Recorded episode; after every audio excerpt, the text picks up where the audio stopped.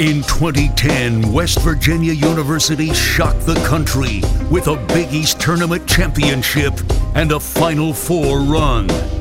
This is the Final Fourcast, 10 Years Later special, a series dedicated to honoring one of the greatest basketball teams in Mountaineer basketball history. Now, over to our host, Geoff Coyle. Welcome back to the Final Fourcast 10-Year Special, a series dedicated to honoring one of the greatest teams in Mountaineer basketball history. This is episode 4. 10 Years Later is brought to you exclusively by The Book Exchange, where Mountaineers go, since 1934. Choose from the largest selection of Mountaineer gear in the state of West Virginia, with thousands of styles from brand favorites Nike, Champion, Columbia, and more. Shop at either Morgantown location, downtown at 152 Willie Street, or Evansdale at 342 Patterson Drive, or purchase online at bookexchangewv.com. I'm Geoff Coyle, and for me, like for many of you, I'm sure, March of 2010 was one of the most exciting months of my entire life as a sports fan. Let's continue our look back at some of the moments that made it so special. And when we left off in our third episode, the Mountaineers were crowned Big East Tournament champions for the first time ever. It took a miracle run of 3 games and, of course, some heroic efforts from Deshaun Butler. When the team returned to Morgantown following the championship victory, they were greeted by hundreds of gold and blue-clad fans outside the Coliseum. That win meant everything to them. Bob Huggins, who had preached over and over again about this team's importance to the state, well, he was proven right. Once settled back in Morgantown, it was time to learn their fate in the NCAA tournament bracket. Selection Sunday. The Mountaineers were 27-6, they'd won the Big East tournament, and they hadn't lost in 3 weeks. They were one of the hottest teams in the entire country, with one of the most clutch players in all of college basketball. Bob Huggins and his team were expecting to be a number 1 seed. That's what they felt that they deserved. What the Mountaineers had done in Madison Square Garden, not even 24 hours earlier, was not ultimately enough to give them a number 1 seed, according to the selection committee. Sophomore forward Kevin Jones. It didn't surprise me. Of course, we felt we deserved a 1 seed, but it didn't surprise me. It was motivation a little bit, but I knew whatever seed we got that we were already determined. Like at that point, we had hit a stride that I didn't think anybody could beat us going forward, especially with the way we won. We were built, we were battle tested for the way the tournament is set up, 1 game and done. We've been playing like that in a lot of games, so I felt like we had the best experience in those kind of situations out of any other team. So I had a lot of confidence going into the tournament that year. And what made things worse, the last number 1 seed was given to conference rival Syracuse. Add in the fact that WVU was considered the 3rd best 2 seed and the 3rd best seeded Big East team, well, it all soured some of the joy from that historic run. Senior forward Wellington Smith. You know what? I think it was a slap in the face. It definitely was a slap in the face. You know, here's the Big East being known as the toughest conference in America.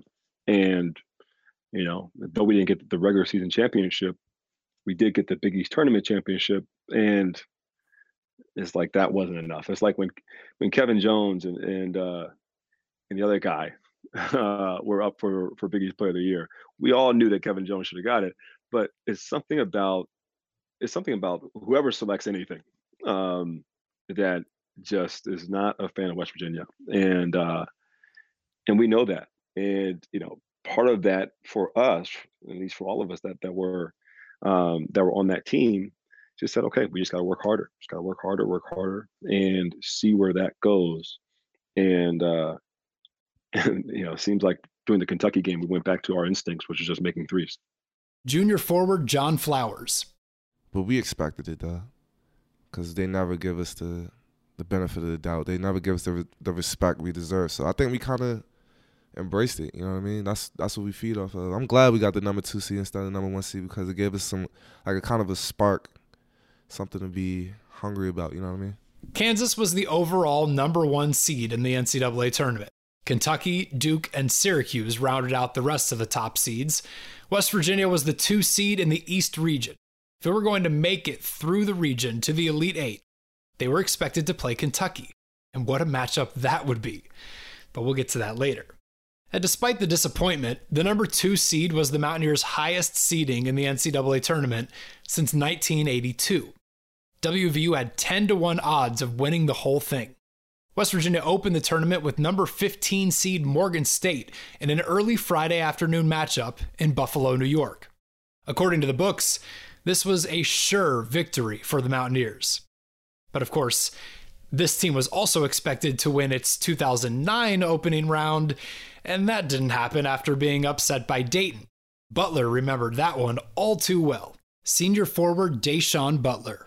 Like, I'm not gonna lie, I thought the team the year before was like really good as well. This year, I knew we were gonna that senior year, I knew we were gonna be good because we had so many more guys coming back from the year before, and everybody knew their roles, they had mastered their roles in a sense, and these guys have played in big games. Like, the last person I'm worried about in a big game is Joe Mazzulla. The last person I'm worried about in a big game is Cam Thurman. Like, these are my guys. Like, I watched them play amazing games against amazing teams like Duke and so on and so forth. So I'm not worried about these guys.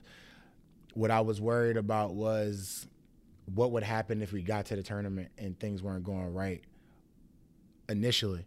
Because I've seen good things when we got into tournament play. Like I seen my freshman year, went to NIT, I saw good things. When things are going well, I saw good things. But as a freshman, I didn't really have too much to – I shot the ball and stayed out of the way kind of. Frank and those guys did a lot of heavy lifting. My sophomore year, Joe Alexander, Darius Nichols, Alex Ruoff, and then obviously Joe Mazzulla stepping in and Cam Thurman stepping in. They did a lot of heavy lifting for the tournament run. Then the year that I was like the leading scorer of the team with Alex, Joe Mazzulla, a bunch of young guys, we go to the tournament and we lose first round of the day, and it's like, well, that was like my showing. So it was like, like, what's it going to be like when it's the tournament hits? Because we can win all these games and look as good as we want to look, but it's all for nothing if we come out the first game and just, lose. So that was, my main thing. I knew our team was very talented, but it means nothing until we get to the tournament and win that first game and get that shit off our back and then just move forward. I always thought, if we got past the first game, I wasn't really worried about it. And this is where the Mountaineers' NCAA tournament mentality became reality. 6 games, 6 wins. That's all it would take for West Virginia to earn its first national championship in men's basketball. But Morgan State was a sneaky matchup in the first round.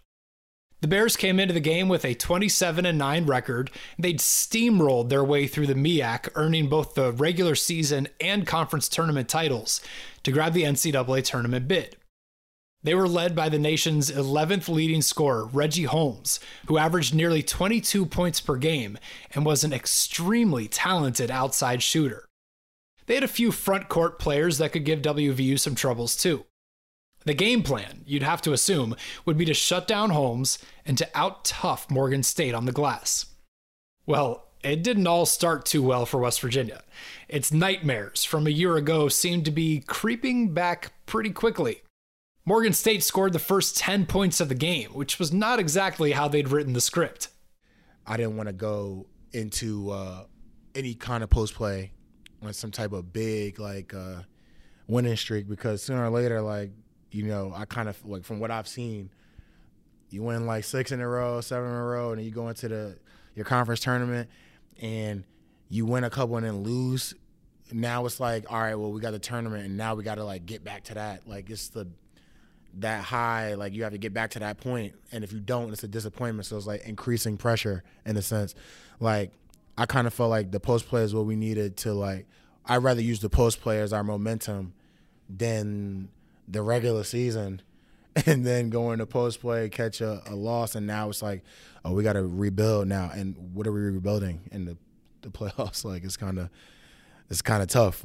So to go into Buffalo, like, Morgan State was, like, so – they were a hard team to play against. They had like, two dudes, two big guys, like, or, like, they were huge, like heavy-wise, like they like football players, like, very talented team. One of my friends from high school actually played on that team.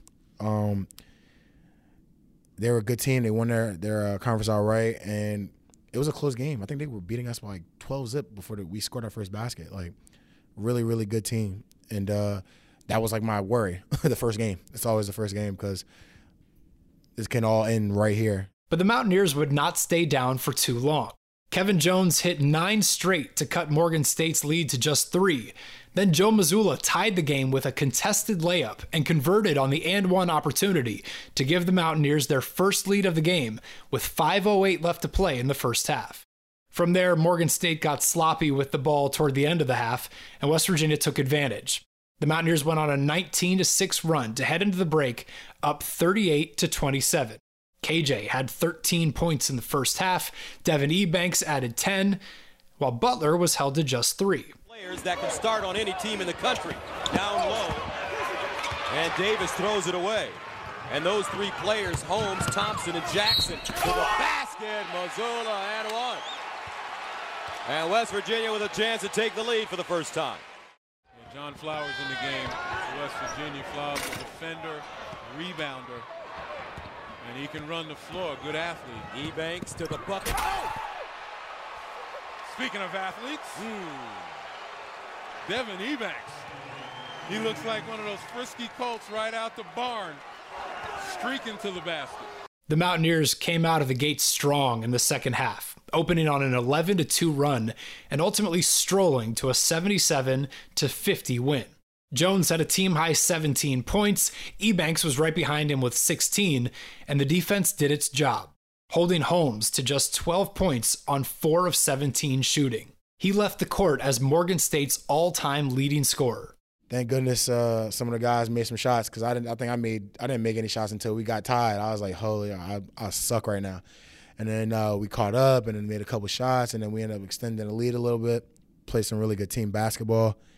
And then we ended up pulling out the win, and we ended up winning, I want to say, like, plus 15 or something like that. It was like we ended up – it got away. So I was, like, very thankful that it was, like, a no-pressure win almost in a sense, because everybody had, I want to say, like, around 10 points or something like that in that ballpark, and we won together. And it was just, all right, cool, the pressure's off. Now we get ready for this next game. 1 win down, 5 to go.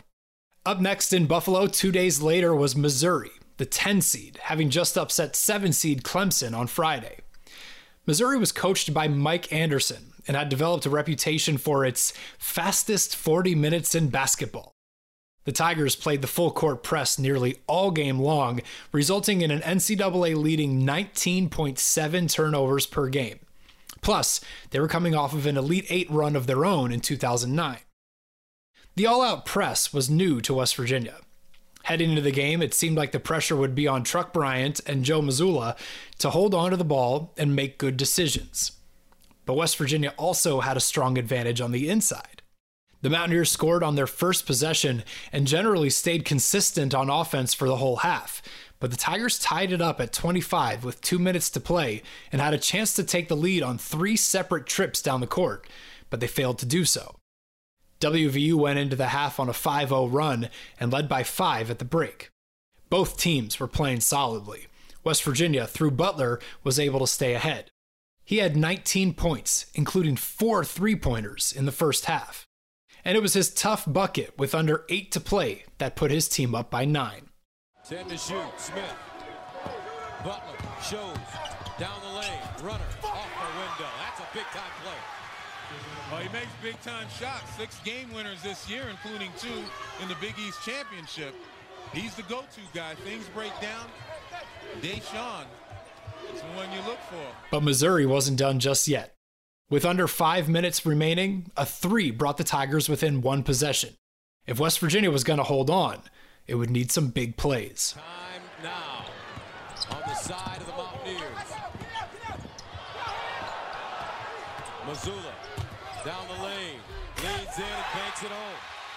Mazzulla hit a layup, giving West Virginia a 7-point lead. And less than a minute later, in almost the exact same scenario following a missed free throw, Butler was there again. But a lot of time left in this game. As Thurman misses both, offensive rebound, and stick back by Butler. Boy, how many times has he done that? Big shot after big shot throughout this season. And again, outstanding job of getting free for that big rebound, as we mentioned before. That's been the key for West Virginia. The Mountaineers wound up winning 68-59. They survived that fastest 40 minutes of basketball with toughness. Not only did WVU limit the turnovers to just 10, they earned 41 rebounds and hit 25 of 33 free throws to Missouri's 12 of 20. West Virginia's defense, as was often the case, was the key to victory. And at the end of the game, the "Let's Go Mountaineers" chant roared from the crowd in Buffalo. They were on to the Sweet 16. Then the next game, everyone's talking about Missouri. They were known for their press defense, which was called like 40 minutes of hell or something like that, something stupid like that. So we were ready for that, and I think Joe Mazzulla and Truck, they really handled the press well, and we came out and got that one. I don't know if I scored. I remember playing some great defense that game, but Butler was the star of the game. After a subpar opening round, he recovered well. He had a game-high 28 points, including 12 of 13 from the charity stripe. It was West Virginia's fourth trip to the Sweet 16 in the last 6 years. This team was as hot as ever, and they were becoming a fan favorite, not just for their play on the court, but for their antics off of it. You'll remember that while bored in their hotel room prior to the game against Missouri, John Flowers posted the team's reaction to #1 seed Kansas being knocked off by Northern Iowa.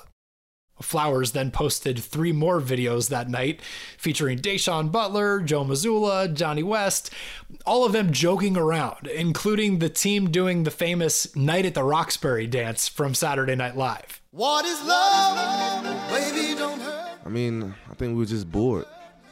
It's in Buffalo. It's nothing to do in Buffalo. Is it? I don't know if there is anything to do in Buffalo, but if there was, we weren't doing it. I didn't have any girls, so we was just chilling. I mean, that's the type of team we had. We were all cool. That was the kind of like the crew that, like when I said we had different cliques, that was kind of like the clique that we all hung out with. Me, Johnny, Deshaun, Joe, Cam Thurman, Wellington. Yeah, so we were just bored and just needed something to do. I was recording the videos. That's all I did, was just record. It wasn't, everyone thinks that it was like my idea. I just turned the camera on. You know what I mean? But if we would have lost, and Hugs probably would have blamed me, of course, like he always does, but it wasn't really my idea. I don't know whose idea it was. I wouldn't even say it was like an idea, like it was just more like, we're like, imagine just sitting in a room. Like we're sitting in our hotel room, and you can't go anywhere, like, cause everyone else that's from West Virginia or from wherever, who's a WVU fan, is in our hotel. They're all downstairs in the lobby. We can't go anywhere in the lobby really without like somebody like either. I want to say bothering, but more or less like we couldn't go anywhere in the lobby and just relax without it looking like either we're doing something we're not supposed to be doing, like at the bar or something. Like just doing, it's like as a player, you know, like most players know, like you kind of like stay to your room for the most part. And so we're in our room and we all hang out in our room. Like we'll pick a room or 2 rooms we'll all hang out in. So it'll be like 5 of us or 6 of us will go to a room and we'll hang out. And like videos will come on TV and we'd sit there and laugh and talk about those things. And then, I mean, it just became like, it was like a little joke. We were joking around and recording one of the guys making a joke, and then two of the other guys joined in with him, and this time, and it's like, all right, cool, hold on, let's do it like this now. Like, and then we just ended up like spending the entire evening just like goofing around, recording videos, just having fun while we possibly can, because it's a fun time. Like, yeah, well, we were always that kind of team that we just love to have fun. from making fun of the coaches to making fun of ourselves, other teammates. We just always enjoyed like laughing. If you didn't have a sense of humor or thick skin, you couldn't be on that team because you would constantly be getting joked on no matter who you were. So I think for us to separate that between when we got on the court and being totally serious, that I think that was a big, thing for our team, because that's how we got up for the game. That's how we, approached it with, we knew the seriousness of it, but at the same time, we all knew it was a game as well. So we wanted to go out and have fun and just going viral. That was just a little look inside of what, goes on with us. It was just a lot of fun behind the scenes. They were having fun and they were winning. What could be better? The Mountaineers made it out of Buffalo and were heading to Syracuse for the Sweet 16. They'd play Washington first. Kentucky, the number 1 seed, faced 12 seed Cornell. As long as no upsets occurred, it would be a battle of the top seeds in the Big East bracket. But prior to the game with the Huskies, Truck Bryant suffered an injury in practice. And with a break to his 5th metatarsal on his right foot, he was going to miss the rest of whatever run the Mountaineers made in the tournament. Sophomore guard Truck Bryant. It was probably one of the toughest times in my life. Just not even that I hurt my foot and I had to go through rehab and for 3 months, 4 months, whatever. It was just that I couldn't help my brothers no more. It was over. I couldn't help my brothers no more, and I just wanted to be out there with them, and that was it. I just know that being his best friend and his roommate for 4 years, how disappointed he was that happened, and how disappointed I was for him. Because he was having a good season up to that point, and he was our primary ball handler. So I know that Truck is a very fun-loving guy. So he found a way that, even through his injury, that to stay connected to the team, he was still making jokes, still making sure everybody was loose for the game. And he just, all he could do was be on the side and support, and that's exactly what he did. And he never was pouting. He just went through the whole process, and he went through it like a man. Really helped us get prepared in the best way he could on the sidelines. And he was a good sport through it all, because I know it wasn't an easy injury for him, and I'm not sure if he's had an injury like that in his life before, so it was something new for him. But we all rallied around him, and he did a great job. Without their starting point guard, the Mountaineers were about to put their chances on the surgically repaired shoulder of Joe Mazzulla, plus a bunch of forwards who could handle the ball from time to time. Not ideal coming up against Washington, who had already defeated Big East foe Marquette and 3-seed New Mexico on the way to the Sweet 16. The Huskies were at a bit of a disadvantage after traveling more than 2,700 miles to the Carrier Dome. But they were also on a 9-game win streak, led by senior forward Quincy Pondexter, who averaged nearly 20 points per game. Sophomore Isaiah Thomas, at just 5'9", averaged 17. What Washington did best, though, was score in transition. It would be a battle of tempo. The Huskies wanted to go fast and score in advantage situations. West Virginia wanted to play slow, owning the glass and scoring buckets inside. Well, something had to give. WVU didn't play too well in the first half and actually trailed 29-27 at halftime after giving up 13 turnovers. It seemed like the team was really missing its starting point guard in Truck Bryant. The Mountaineers only made 1 of 8 three-pointers in the first half. It was all so uncharacteristic for West Virginia. In fact, the team looked much more like one from December and January than it had through its late-season undefeated stretch.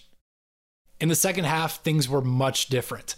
West Virginia tied the game at 29, just 12 seconds into the period, on a baseline jumper from Butler.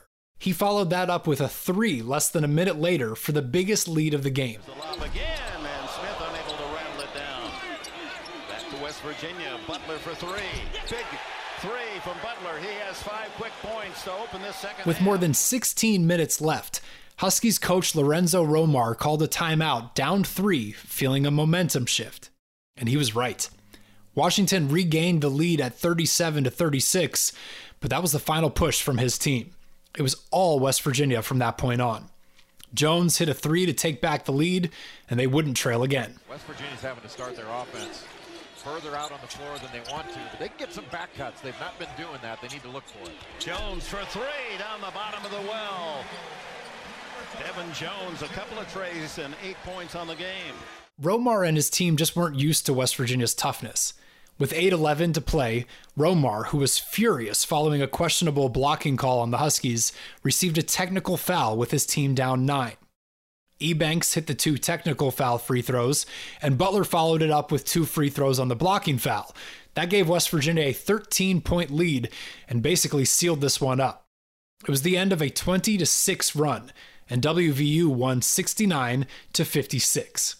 Syracuse is great, man. You know, just playing in that big arena and that atmosphere was just amazing. It just felt right. You know what I mean? It was just great vibes that whole weekend. So we played Washington. They had Isaiah Thomas. I know he's a really good player. But a lot of teams in the tournament overall, they weren't ready for our defense and playing against a bunch of 6'7" guys that can play 1 through 5. You know what I mean? So that was really our strongest point in the tournament was our defense and how we could switch everything, you know what I mean? So we gave them problems. I remember Nate Robinson was on the sideline talking trash to someone, Deshaun, I think. I'm not sure. Junior guard Joe Mazzulla. I know when we were preparing for that game, it was like we were very worried about that game because of how talented they were. And like they had IT and Abdul Gaddy, like those were two like really good guards. I remember specifically the assistant coaches, like, you know, this obviously it's a Sweet 16 game, but it was also like these guys are talented. And we obviously listened because we were losing at halftime. WVU finished with a season-high 23 turnovers, and Washington turned those into 20 fast break points.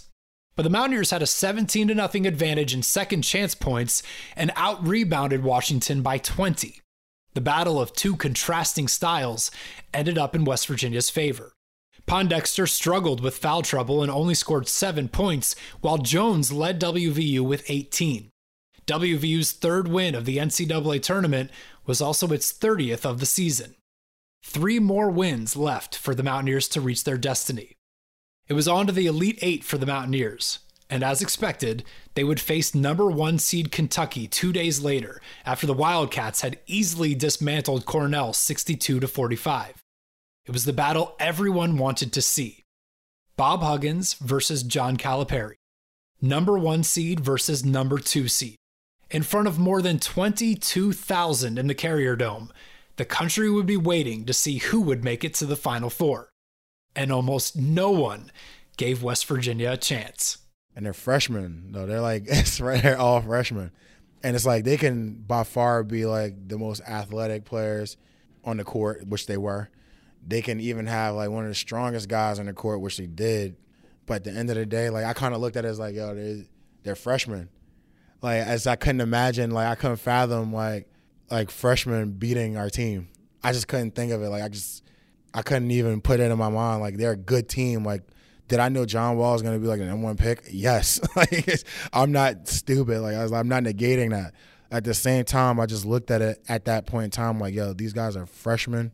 They're starting 5 freshmen, maybe 4, I think. Patterson was the 4-man. He was a sophomore. I wasn't planning on losing the game to like a team full of freshmen. Like, I just didn't think that was going to be an issue. I didn't know we weren't going to make any 2s in the first half though. But I didn't notice either because we made some 3s. So it wasn't like I was kind of hard pressed on us not making 2-point shots. Kentucky was perhaps the most talented team in the whole country, led by freshmen John Wall and DeMarcus Cousins. It was the battle of youth and talent versus experience and grit. Cousins averaged 15.1 points and 9.9 rebounds per game. At 6'11", he had 20 double-doubles for the season, and he missed just 3 shots from the field in the NCAA tournament. Well, yeah, so we're walking into, you know, kind of our film session, and, you know, there's – I'm not sure why Coach Harrison may have done this, but DeMarcus Cousins was the first one on the screen, right? So, like, we all knew as we were picking up our food before we went to sit down for the film session that, you know, I was going to have to guard him, or at least try to. But with all that being said, we knew these guys are just freshmen, right? I think Patrick Patterson was a sophomore, but these guys are just freshmen. So we know what our freshmen are capable of. We know what their freshmen are capable of as well, but we know that everyone has lapses. We had lapses when we were freshmen. Now, of course, we're not John Wall or DeMarcus Cousins or Eric Bledsoe, but they're all human, right? So, you know, and it's a big game, something they've never been a part of that we have been a part of before. So, you know, we're all on the same playing field. Actually, we feel like we had a level up. At least I felt like we had a level up just because, you know, these guys are all freshmen and we're a senior-led team or senior and junior-led team, and we knew how to attack a program or attack a team like this. Coming into the game, Kentucky had lost just twice with a 35-2 record. The Wildcats scored a lot, played fast, and of course won a bunch. They were the favorites to win the entire NCAA tournament. I personally always kept up with their games throughout the season just because of how talented they were and how good they were. So nobody had to tell us how good they were. We already knew, but from the scouting report, we still had to find a weakness that we felt we could exploit to give us a better advantage. WVU came into the game as an underdog for the first time in a long time. That meant they would have to have a solid plan and stick to it. They were ready. Assistant coach Billy Hahn. I would describe that as making the extra pass. You know, you think about those shots that were made, and every one was a three-pointer. Why?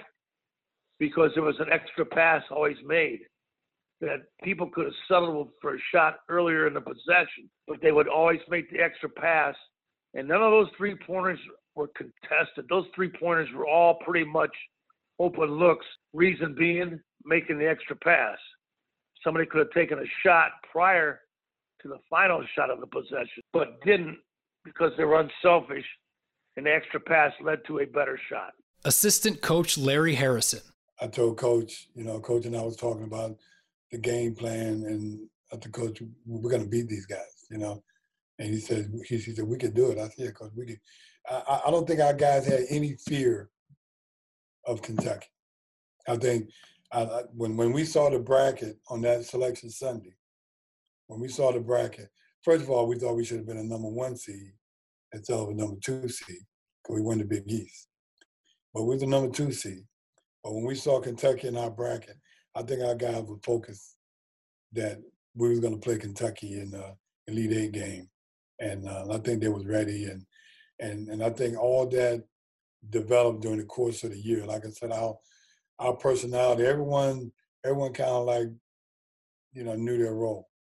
Everybody knew what we had to do. And, you know, by playing together, our motion offense, playing 1-3-1 to throw a team off balance, playing in the Carrier Dome, playing Kentucky. Our guys was ready. I mean, we were.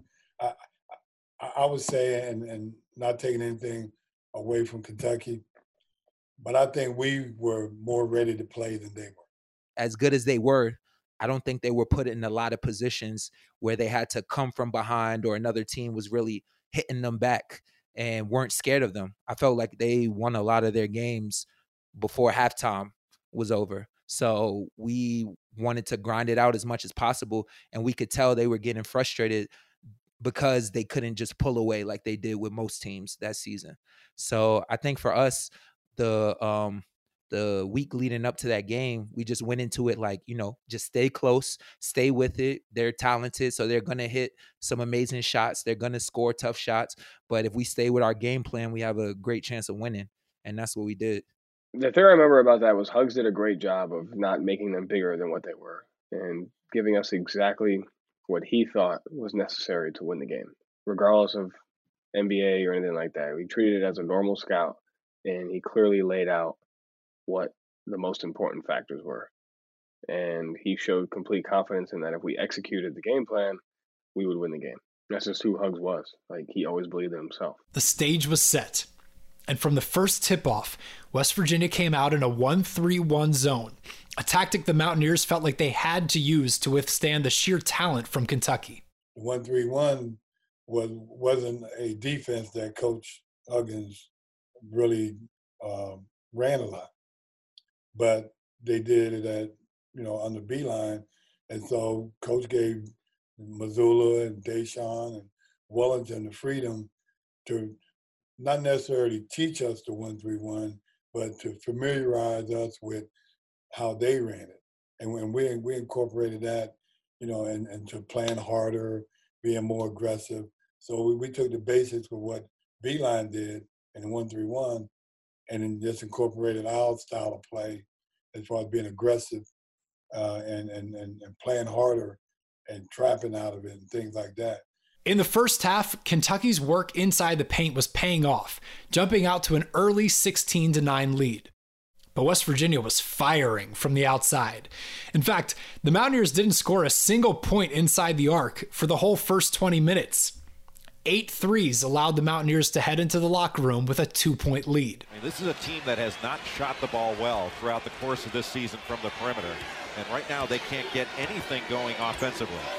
And yet they're just 4 points down in this game. This is a grinding, tough-minded team. Jones from outside, another three ball, and it's 16-15. All they have to do is get the ball into the paint, either lob it up there or shoot it and let them go after the rebound. Butler again, and the game is tied as he hits a back-to-back threes. My, oh my. And there's a steal, Mazzulla going the other way. Plenty of white shirts are back. Butler will try another three. Oh, he's got the hot hand. And West Virginia leads for only the second time in the game. Wall on Butler. And he nails another one and fouled.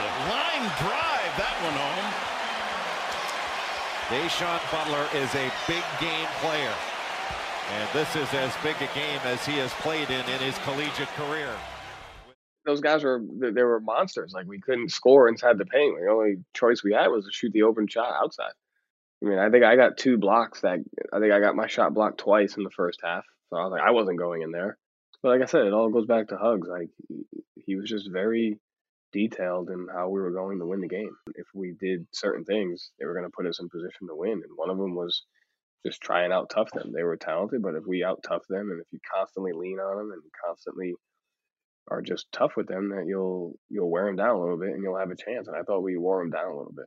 Right out of the break, WVU went back to its outside game. KJ drained another 3 to give WVU a 31-26 advantage. Jones in the corner, he'll try the 3, and Mountaineers start where they finished the first half with another 3. 10 points for Jones. Cousins recorded his 3rd foul with more than 18 minutes left in the game, and that gave WVU a chance to work the ball down inside.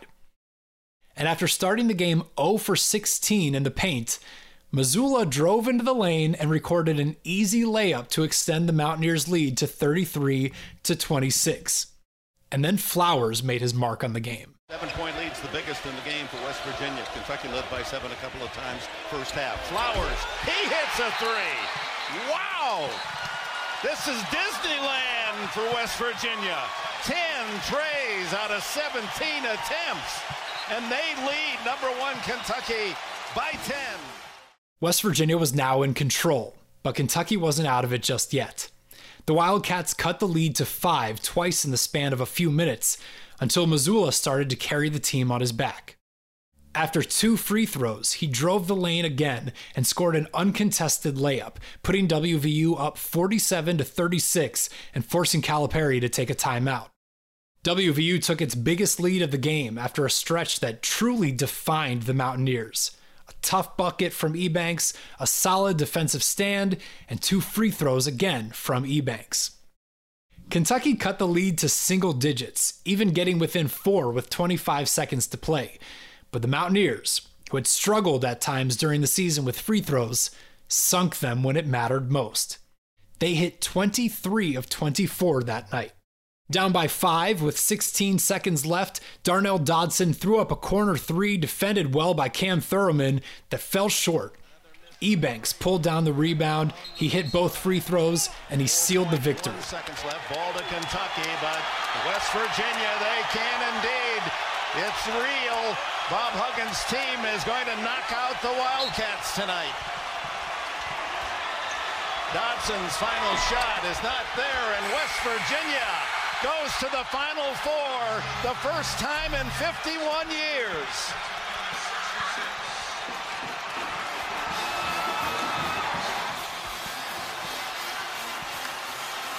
Not since the Jerry West-led team in 1959 lost in the finals to California 71-70. Have the Mountaineers made it to the Final Four? This battling, gritty team of Bob Huggins gets to go back. The native of the state, the entire state cheering as the Mountaineers, much like Kentucky, they're the state's team, have advanced and will play either Duke or Baylor. We'll watch that game tomorrow.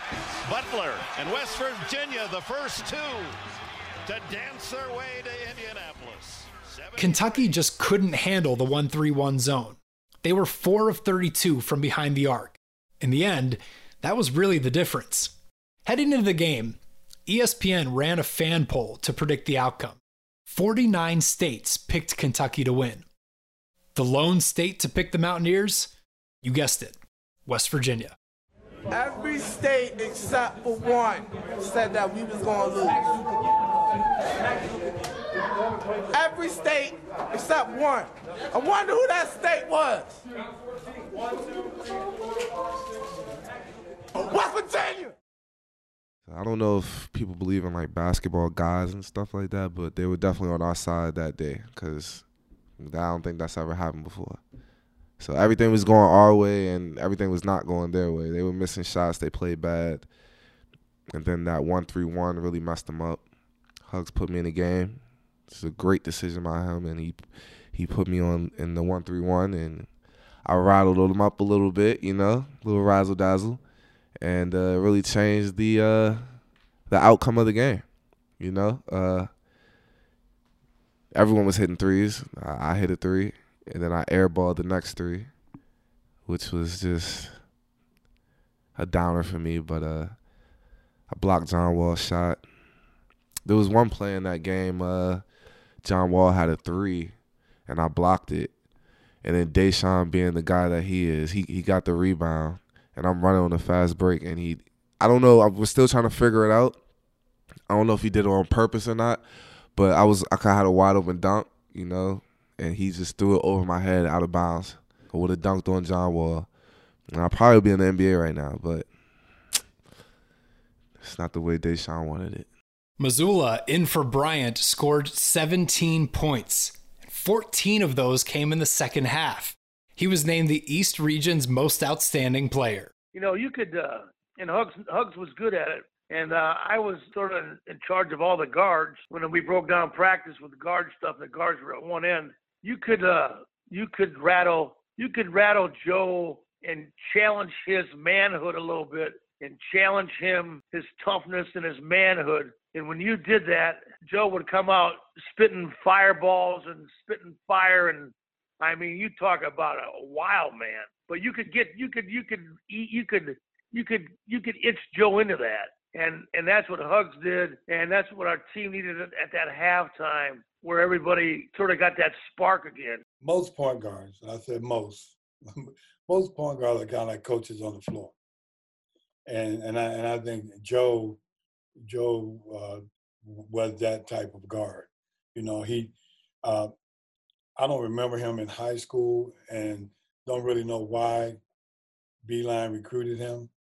But when we became the coaches here, you could see that he had a high basketball IQ, that he knew what was going on the floor.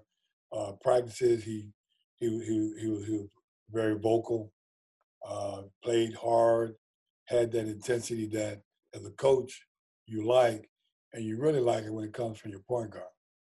I mean, that's the shit. I can't even tell, like, the key and the engine that made the team go, bro. Like, he's by far the first guy I met before I came here in camp. He's the guy that convinced me to come here. if there's anything I can say about him is, like, I could trust Joe to do anything he put his mind to. So would I be worried about Joe Mazzulla at the bottom of the 131? Again, nah, I'm not worried at all. Like, toughest dude in our team, heart of our team. I would say those guys did a great job, especially for me. That year and a half of playing with the shoulder surgery and playing some games, not playing some, and not shooting, you know, that was hard on me mentally. And I thought my teammates did a great job of telling me to, like, snap out of it and say, hey, like, you know, there are certain things that you can do to help us win. So I think it was just an all around for all of us, like the ability for us to speak honestly with each other when we felt like we were doing our job and when we weren't doing our job was key. I think, like, we talk about, like, what my role was on the team, regardless of if I was starting or not, I had one job. And it was to defend at a high, high level and get the ball to the people that could actually score on the offensive end. So whether I was starting or doing that or coming off the bench, it didn't matter. I mean, Joe Mazzulla, he walks into a bar, he's going to get a free drink wherever he goes in West Virginia. I mean, we knew that Joe was a little bit nuts, a little bit crazy, but was tough as nails, and wasn't going to back down regardless of the size of you. You know, so it was actually actually better that Joe did that than me at the time. I think Joe did that. Had to guard a guy bigger than him and similar, maybe, you know, somewhat smaller size. 2 years prior to that, when we played South Florida, and Joe guarded their center. You know, I took a couple of plays off, got yanked. Joe guarded their center and did a remarkable job at it. So it wasn't something that he's never done before. It's just something that was highlighted because of who it was, and the team it was against. And he held his own. I'll always be proud of him, you know, with the person that he's become as well. But yeah, Joe cemented his legacy during that game and during that run. Like, Joe knew that he was ready for that moment. And, you know, he definitely proved that he was. As the Mountaineers cut down the nets and celebrated in Syracuse, Mountaineer fans in the Carrier Dome shouted, "Two more games." 4 down, 2 to go. John Flowers did his own rendition of John Wall's trademark dance as the team accepted its trophy. And Deshaun Butler let it all soak in just moments after mouthing, "I run college basketball," out on the court.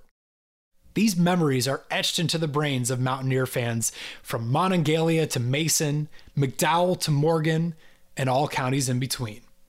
It's funny because it's like I expected us to be there, but at the same time it still didn't feel real.